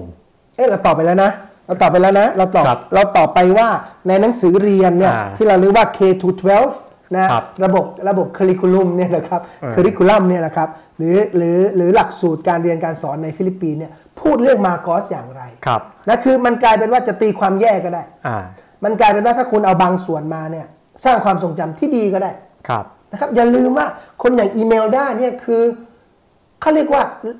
the first lady นะสตรีหมายเลขหนึ่ง เป็นคนออกแบบไอ้ไอ้ชุดเนี่ยอ่าครับแล้วไอ้ชุดสวยๆชุดที่ลายเนี่ยพองๆอะใช่ใช่ชุดพองๆอะ แล้วเป็นมารดาแห่งวัฒนธรรมฟิลิปปินส์นะครับแล้วคนจะภาพจำภาพนางตรงนั้นเลยนะฮะนางเนี่ยเป็นคนที่โอ้โห คือนำแฟชั่น เพราะฉะนั้นคนที่ชอบเอ่อเหมือนเราอะ เราก็ชอบตามแฟชั่น เราไปอยุธยาเราไปทำอะไรไปแต่งตัวถูกไหมใส่เสื้อออเจ้าเอ๋ยเนี่ยเหมือนกันอะคนเนี่ยไม่ได้จำอะไรนานหรอก มันมีคำหนึ่งของมิลานคุนเดราอ่ามิลานคุนมิลานคุนเดรานักเขียนชาวเช็กเขาบอกว่า the struggle นะนะต้องดูโพยนิดหนึ่งนะภาษาอังกฤษเนี่ยนะครับเชิญ the เลยครับ struggle of man the struggle of man against power is a struggle of memory against forgetting การต่อสู้ของมนุษย์หรือประชาชนกับอำนาจเนี่ยคือการต่อสู้ระหว่างความทรงจำกับการทำให้ลืมอืมถ้าคุณยังจำกับลืมเนี่ยอย่างไรเนี่ยมันจะกำหนดวิธีคิดของคุณ เพราะฉะนั้นคำถามที่บอกว่าการเล่าประวัติศาสตร์ยุคมาโกสในสังคมฟิลิปปินส์ปัจจุบันเป็นอย่างไร เป็นเป็นอย่างที่ผมเล่าให้ฟัง ครับเอาไปย้อนฟังได้นะครับ โอเคเอาเอาง่ายๆว่า พูดกำกวมครับนะประเทศมีปัญหาอืมจึงต้องรัฐประหารโทษ จึงต้องประกาศกฎอัยการศึกครับใช่ไหมอะพูดอย่างเงี้ยคิดออกไหมเพราะฉะนั้นประเทศการประกาศอัยการศึกเนี่ยทำให้มาโกสมีสาข้อมารถดีอะไรบ้างเอีกมีข้อดีอะไรบ้างแล้วก็พูดข้อเสียสองสามอย่าง ข้อเสียใหญ่ ๆ ในนี้ก็คือกำจัดศัตรูทางการเมืองกับอะไรนะฮะกับเอ่อเอ่อเอ่อทำให้สิทธิมนุษยชนมันลดลง ครับ คิดถึงสลิดธนรัตน์อะอ่าครับใช่ไหม คุณไม่ต้องไปไกลหรอกเราก็พูดแต่เรื่องของการเอ่อทำสามสิบาทรักษาทุกโรคกองทุนหมู่บ้านอะไรของเนี่ยคุณไม่พูดเรื่องกรีเซียอืมคุณไม่พูดเรื่องอะไรอะสงครามยาเสพติดอ่าฆาตครับกรอะอืมถูกไหมมันมีสองด้านแล้วแต่คนคนมันเลือกจำทั้งนั้นแหละครับ คนเลือกจำทั้งนั้นแหละครับอืมครับผมครับอะคำถามอีกคำถามหนึ่งครับ ฝ่ายต่อต้านตระกูลมาโกสทำอย่างไรกับความพยายามฟอกข่าวพ่อตัวเองของมาโกสจูเนียร์การสู้ด้วยข้อมูลได้ผลแค่ไหน คือการสู้ด้วยข้อมูลเนี่ยมันมันได้ผลเสมอเลยครับ แต่ว่ามันขึ้นอยู่ว่าคนจะเลือกอะไร อย่างที่ผมเล่าให้ฟังมีคนหนึ่งที่มาจากทางใต้ เป็นโปรแกรมเมอร์โปรแกรมเมอร์คนนี้เขาเขาถูกสัมภาษณ์ ผมเข้าใจว่าน่าจะเป็นวอชิงตันโพสต์ไปสัมภาษณ์ คือเขาก็สัมภาษณ์หลายคนนะ แต่คนนี้น่าสนใจ แกบอกว่าแกจำได้หมดแหละมาโกอสทำอะไรอืมแกจำได้ครับ แต่แกไม่ได้เลือกสองคนเนี่ยเพราะแกเกลียดมาโกอสเออแต่แกเลือกสองคนเนี้ยเพราะการกระทำในปัจจุบันของเขาอ่าก็คือบาปของพ่อไม่ได้ตกสู่ลูก ถูกต้องแล้วก็พูดอย่างนั้นเลยว่า เขาอยากจะให้ฟิลิปปินส์เนี่ยมองข้ามสิ่งที่เป็น เรียกว่าอะไร ความเกลียดชังครับ มนุษย์เนี่ยคงก็คงจะไม่อยากจะจะอ่ากลับไปมองเห็นภาพของความ พยาบาทอะไรกัน แต่ว่าพูดได้เพราะคุณไม่ใช่เหยื่อ ถูกไหมคนที่เป็นเหยื่อในสมัยมาโกอสก็ต้องก็ต้องเจ็บใจ เจ็บช้ำน้ำใจ เพราะฉะนั้นเขาก็ต้องมีหน้าที่ที่จะต้อง voice ออกมา มีกระบวนการมีสมาคมอะไรเยอะแยะเลยครับ ก็เหมือนบ้านเราอะนะครับ ทุกปีเราก็มีการจัดกิจกรรมลำลึกจิตภูมิศักดิ์ใช่ไหมครับลำลึกครูครองจันดาวงศ์ลำลึกใครทั้งหลาย เราก็ทำเพราะว่ามันเป็นสิ่งที่ต้องทำมันเป็นการต่อสู้ระหว่างอำนาจกับประชาชน นะครับอันนี้เป็นสิ่งที่เป็นสิ่งที่จะทำให้เรานั้น สามารถยังคงระลึกถึงเหตุการณ์ที่มันที่มันทำให้เราเป็นบทเรียนในสังคมได้นะคครัรับบเพราะฉะนั้นคำตอบก็คือว่าเอ่อคนฟิลิปปินส์เอ่อทำอะไรได้บ้างทำได้ที่สุดก็คือฝ่ายตัวเองอะคือต้องรออีกหกหกปีเลือกตั้งใหม่ครับจะพิสูจน์ว่าสังคมฟิลิปปินส์เป็นอย่างไร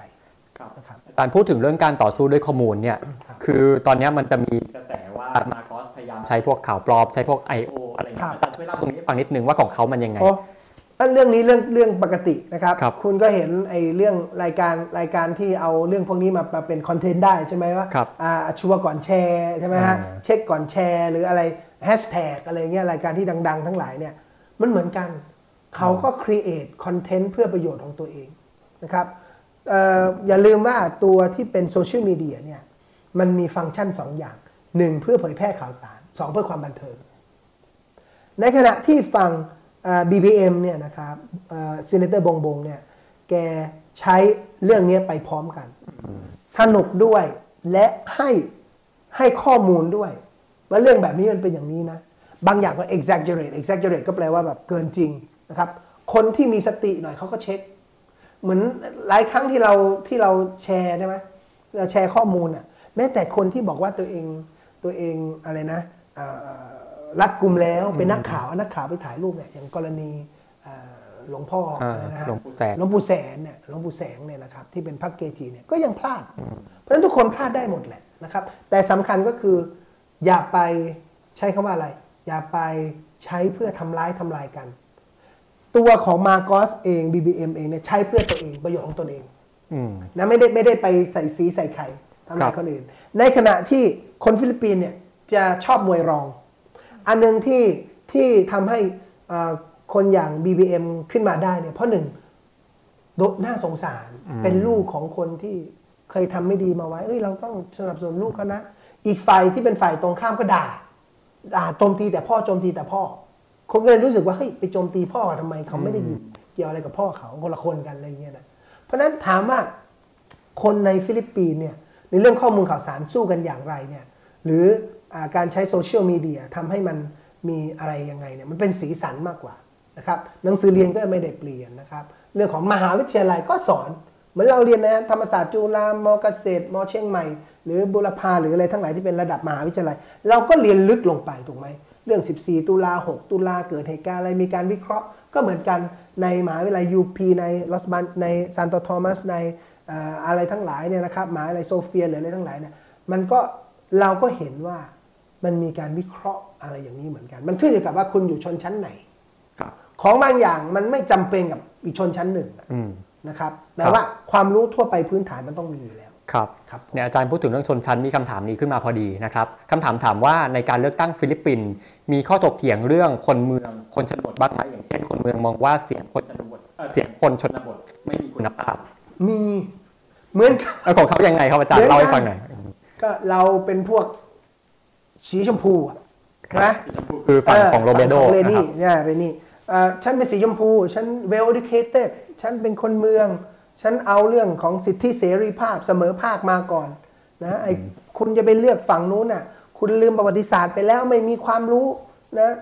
สมองไม่เคยจำอะไรเงี้ยนะไปด่าเขาแล้วก็บอกว่า เอาแต่เรื่องทำมาหากินเป็นหลัก เอาคนเราก็ต้องหาในสิ่งที่ตัวเองไม่มี คิดออกไหมในเมื่อเขาไม่มีเงิน เขาต้องเงินสำคัญคุณไม่มีสมองคุณก็สมองสำคัญเพราะฉะนั้นเนี่ยประเด็นก็คือว่า ประเด็นก็คือว่าถามเรื่องคนชนเมืองกับคนบทเหมือนกันน่ะ มีวาทกรรมประเภท3ามแสนเสียงในเมืองดีกว่า3ล้านเสียงในชนบท มีเหมือนกันครับรบแล้วเราก็ผมคิดว่าอันนี้มันเป็น trap มันเป็นกับดัก แล้วทำไมคุณไม่ทำให้สามล้านเนี่ยเห็นด้วยกับคุณ หรือคุณไม่มีน้ำยา คุณบอกว่าคุณเนี่ยโอ้โหฉลาดหลักแหลมเหลือเกิน แต่คุณไม่ฉลาดทำให้คนเหล่านั้นเข้าใจคุณเหรอครับช่ไหมฮะพักบางพักเกือบศูนย์พันใช่ไหมฮะเพราะมองว่าคนชนบทไม่มีสมองเอ๊ะแล้วพักคุณชนะ ในชนบทอะ มันเป็นว่า คนชนบทไม่มีสมองเหรอมันไม่เกี่ยวถูกไหมครับ อย่างพักหลายพักเนี่ยก็ชนะในต่างจังหวัดนะเอาพูดง่ายๆพักประชาธิปัตย์เนี่ยใช่ไหมเขาก็ชนะในต่างจังหวัดแสดงว่าคนคนต่างจังหวัดไม่มีสมองเลยมันไม่เกี่ยวนะครับ คนชนบทคนคนในเมืองเนี่ยสิ่งสำคัญคือชอบกับไม่ชอบครับอย่างนี้ผมบอกอะ key message หนึ่งคุณชัดเจนไหมสองคุณนั้นไม่คนเห็นด้วยกับคุณไหมแล้วคุณมีผลงานอะไรนะครับการที่คุณแพ้แสดงว่าคุณไม่มีผลงาน ก็มาบอกอีกแล้วว่าอ๋อไม่มีโอกาสสร้างผลงานแหมคนเราไม่ต้องมีตำแหน่งมันมีผลงานก็ได้ถูกไหมครับอย่างท่านท่านสวรสนาอย่างเงี้ยอดีตสวเนี่ยท่านก็มีผลงาน เพราะฉะนั้นไม่จำเป็นต้องเป็นผู้ว่ามาก่อนเลย ก็ยังรู้ว่าผลงานคืออะไร ถูกไหมจะได้ไม่ได้มันก็อีกเรื่องหนึ่ง มันขึ้นอยู่กับว่าคนเอากับเราไหม เราก็ต้องยอมรับว่าสุดท้ายแล้วนะการเมืองมันเป็นเรื่องของความชอบกับไม่ชอบโดยแท้จริงอาจารย์ตรงนี้อยากให้อาจารย์เล่าย้อนนิดนึงว่าไอ้การแบ่งขั้วทางสังคมฟิลิปปินส์นี่มันยังไงแบบระหว่างกลุ่มชนชั้นนำกับกลุ่มชนชั้นล่างเนี่ยของเขาแนวคิดทางการเมืองของเขามันมันต่างกันยังไงครับ ไม่ต่างกันหรอกครับพูดง่าย ๆว่าในสังคมทุกสังคมใน Southeast Asia เนี่ยมันก็แบ่งเป็นหลายหลายกลุ่มคน ผมไม่ใช่ว่าชนชั้นเป็นกลุ่มคนแล้วกัน ลุ่มคนที่อยู่ในเมือง กลุ่มชนที่อยู่ในชนบท คนที่อยู่ในชนบทเนี่ยตอนนี้เนื่องด้วยเทคโนโลยีมันเปลี่ยน วิถีชีวิตเอ่ยวิธีการออกมาในโลกของออนไลน์เอ่ยสื่อสังคมออนไลน์เนี่ยมันทำให้เรียกว่า identity มันชัดขึ้น เอาแค่ในเมืองไทยนะใครจะรู้ว่าภาษาอีสานกลายมาเป็นภาษาหลักในโซเชียลวาซานใช่ไหมอะไรอีกอะ หาทำเออหาทำอย่าหาทำอะไรเงี้ยใช่ไหมหลายอย่างเนี่ยคนฟิลิปปินส์ก็เหมือนกันนะภาษาตะกาล็อกก็กลายมาเป็นภาษาที่ใช้ในโซเชียลมีเดียสนุกสนานคำบางคำนะการด่าพ่อล่อแม่นะก็กลายเป็นคำเป็น norm ใหม่ แล้วเรียกว่าเป็นวิถีใหม่นะที่เราว่า new normal เนี่ยนะนอมนะตัวนอมเนี่ยคือวิถีชีวิตใหม่เนี่ยมันไม่เพียงแต่เรื่องของการปฏิบัติตน ภาษาคำพูดอวัจนะภาษาคือการใช้ท่าทางท่าเต้น มันออกมาหมดเลยเพราะเดี๋ยวนี้มันเป็นวิชวลหมดแล้วเนี่ยถามว่าการแตกแยกของคนในสังคมฟิลิปปินส์เนี่ยเนื่องด้วยเทคโนโลยีมันสำคัญขึ้นเนี่ยผมคิดว่ามันมันอาจจะมีน้อยลงนะสำหรับผมเนี่ยบางคนอาจจะบอกว่ามากขึ้นก็ได้ เพราะว่าคนไม่ยอมกัน คนบางกลุ่มใช้คำหยาบคาย ไม่ต้องไปไกลแบบเมืองไทยเนี่ยวัยรุ่นก็ใช้คำหยาบคาย ใช้คำสบทใช้คำที่รุนแรงถูกไหมครับ แต่แน่นอนแหละมันเป็นผมคิดว่ามันเป็นเรื่องของยุทธศาสตร์นะคุณต้องใช้คำแรงเพื่อดึงดูดความสนใจมันเป็นเรื่องของการขายไม่มันเป็นเรื่องของเทคนิคการขายโดยตรงเป็นเรื่องโฆษณาประชาสัมพันธ์โดยแท้ คนในฟิลิปปินส์การแตกแยกของเขาเนี่ยมันไม่ได้แตกแยกถึงขั้นจะฆ่ากันตายไม่ใช่ขนาดนั้นเขาเพียงแค่รู้สึกว่าโอกาสในชีวิตของเขาเนี่ยมันไม่ได้อยู่ ตรงหน้า โอกาสในชีวิตของเขายกตัวอย่างเช่น คนมีการศึกษาเนี่ย คุณมีโอกาสที่จะไป เมืองนอกได้ไปอยู่ต่างประเทศได้ ในขณะที่คนฟิลิปปินส์จริงๆเนี่ยก็ไปเป็นแรงงานนะครับ ไปอยู่นอกก็ไปเป็นแรงงานนะครับ เพราะฉะนั้นถามว่าคนฟิลิปปินส์กับคนไทยเนี่ยต่างกันมากไหมต่างกันไม่มากหรอกครับ แต่ปัญหาของฟิลิปปินส์กับปัญหาของไทยมันต่างกันในเรื่องสถาบันทางการเมืองสถาบันและศาสนา ครับตัวศาสนานี้เองเนี่ยมันทำให้ฟิลิปปินส์เนี่ยค่อนข้างจะมีเสรีภาพในการคิดเพราะนับถือพระเจ้าองค์เดียวนะในขณะที่ของเราศาสนาพุทธเนี่ยมันกลายเป็นผมคิดว่าพุทธไทยหรือในสังคมไทยวิธีคิดเรื่องการเมืองเนี่ยมันเป็นเรื่องของเชิงบุญพาวาสนาส่งมากกว่าความสามารถ มันไม่ใช่ know-how มัน know-who นะในฟิลิปปินส์ก็มี know-who บ้าง แต่คุณสามารถที่จะขึ้นมาพลิกฟื้นสังคมได้ นะพลิกฟื้นชีวิตได้ เพราะว่าโอกาสในสังคมเนี่ยมันมีมากกว่าในประเทศไทยด้วยซ้ำไปครับครับคำถามต่อมานะครับ หากมองข้อดีโทษนะครับ เดี๋ยวรอโอเค หากมองข้อดีอาจารย์มองว่ามุมบงมาโกสจะเปลี่ยนฟิลิปปินส์ไปในทิศทางที่ดีได้ในเรื่องใดบ้าง ผมคิดว่าอันอันดับแรกเลยคือประธานาธิบดีกับรองประธานาธิบดีไม่ทะเลาะกันเรื่องแรกผ่านมาเนี่ยส่วนมากจะเป็นคนละขั้วกันคนละขั้วกัน แล้วก็บางอย่างมันชะลอ กฎหมายบางอย่างมันมีปัญหา แต่โอเคละมันการเป็นพวกเดียวกันมันก็อาจจะเป็นช่องอนุญาตให้เกิดการบ้านเราที่ใช้คำว่าเป็นประเด็จการรัฐสภานะอันนี้ก็อาจจะเป็นการหัวเกี่ยเสียกันระหว่างสองขั้วอำนาจก็ได้นะครับ หรือว่าสองสองตำแหน่งระดับสูงเนี่ยนะครับ แต่ถามว่าในทางที่ดีคืออะไร ในทางที่ดีคือก็นโยบายที่เคยทำมาใน 6 ปีที่แล้ว ก็จะต่อเนื่องนะครับเรื่องของ แต่สิ่งที่มันแย่มาก ๆ เลยก็คือเรื่องของ drugs war นะเรื่องของกฎสงครามยาเสพติด อันนี้เป็นเรื่องที่ต้องประนามที่สุดเลยนะครับ แต่เราจะทำยังไงได้ขณะสงครามยาเสพติดเรายังเฉยๆ คนบางคนยังลืมไปแล้วเลยนะ ยังไปพูดเรื่องของทำมาหากินไปแล้วนะเพราะนั้นเนี่ยผมคิดว่าคนในประเทศของเราในอาเซียนเนี่ยนะข้อดีที่สุดเลยคือ เขายอมรับการเลือกตั้งครับ ฟิลิปปินส์จะได้ใครก็ตามที ถ้ายอมรับการเลือกตั้งยอมรับเสียงประชาชน นี่คือสัญญาณที่ดีของอนาคตประชาธิปไตย ครับหกปีเจอกัน อย่าลืมหกปีเจอกัน เสาร์ที่เออจันทร์ที่สองของเดือนพฤษภาคมอีกหกปีเจอกันนั่นคือสิ่งที่เป็นสัญญาณดีที่สุด ครับผมครับ ตอนนี้ไม่ได้คำถามเพิ่มนะครับ อันนี้ผมให้อาจารย์สรุปทิ้งท้ายเลยนะครับจริงๆอาจารย์พูดไปเยอะแล้วแต่อยากให้อาจารย์สรุปสั้นๆอีกทีหนึ่งว่าเราคนไทยเนี่ย เราจะเรียนรู้อะไรจากการเมืองฟิลิปปินส์ในวันนี้ได้บ้างครับหนึ่งเลยนะครับ ไม่ว่าประเทศจะได้ใครมาเป็นผู้นำเนี่ยสิ่งสำคัญคือต้องเคารพกันและกัน เราเข้าใจแน่นอนว่ามันไม่ถูกใจเราหรอก มันมีอะไรถูกใจเราร้อยเปอร์เซ็นต์แต่อีกหกปีเจอกันอีกสี่ปีเจอกัน เราแก้แค้นไม่สายคำว่าแก้แค้นในที่นี้ไม่ได้หมายถึงไปฆ่าไปแกงกันนะแต่เราต้องพยายามสร้างตัวเราขึ้นมา กลับมาคิดว่าทำไมเราแพ้ กลับมาคิดว่าทำไมสังคมจึงไม่ให้โอกาสเรา กลับมาพิสูจน์ตัวเองนะในหน้าที่การงานตำแหน่งอื่นๆนะครับ อย่าไปคิดว่าแพ้ครั้งนี้แล้วมันเป็นโอสุดท้ายแล้วนะชีวิตจะตกนรกหมกไหมนะครับ ผมคิดว่ามีพรรคการเมืองหลายพรรคที่ส่งส่งผู้แทนลง ทั้งที่รู้ว่าตัวเองไม่ชนะเนี่ยเพื่อที่จะไปเรียนรู้สนามไปเรียนรู้ว่าระบบมันคืออะไร ไปดูว่าทำอย่างไร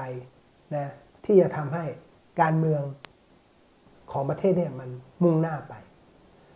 การจะบอกว่า อันนี้วิเคราะห์ไปเลยนะ คุณวิโรธลงเนี่ยทั้งทั้งที่รู้ว่าอีกฝั่งหนึ่งนะฮะฝั่งเดียวกันเนี่ยจะแย่งคะแนนเสียงกัน มันไม่ใช่เรื่องประเด็นนั้น มันประเด็นเรื่องของการเคารพกติกา กติกาเขาให้ลงเขาก็ลงถูกไหมฮะพักอะไรเนี่ยพักอันนี้ ของคุณวิโรจน์ก้าวหน้าก้าวไกลก้าวไกลพักก้าวไกลเนี่ยนะครับเขาลงเพราะว่าเขาเขาเคารพกติกา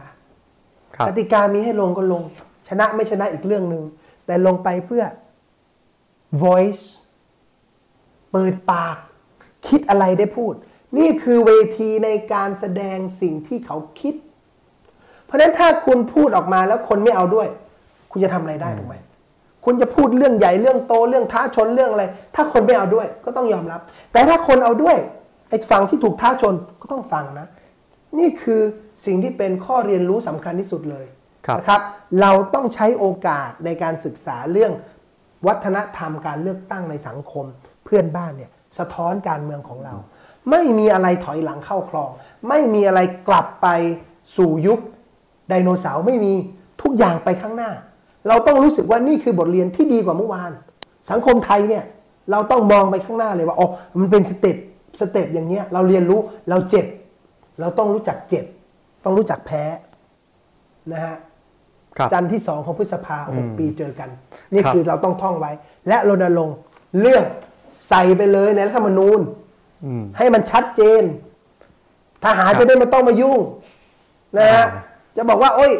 รัฐบาลนี้โกงโอ้ยปล่อยไปมันก็แย่ เอาองค์กรตรวจสอบนั่งทำอะไรอยู่พี่ถูกไหมฮะ check and balance ทำอะไรอยู่คุณคุณเอ่อเอ่อเรามีอินเทอร์เน็ตอะไรตั้งเยอะแยะใช่ไหมครับ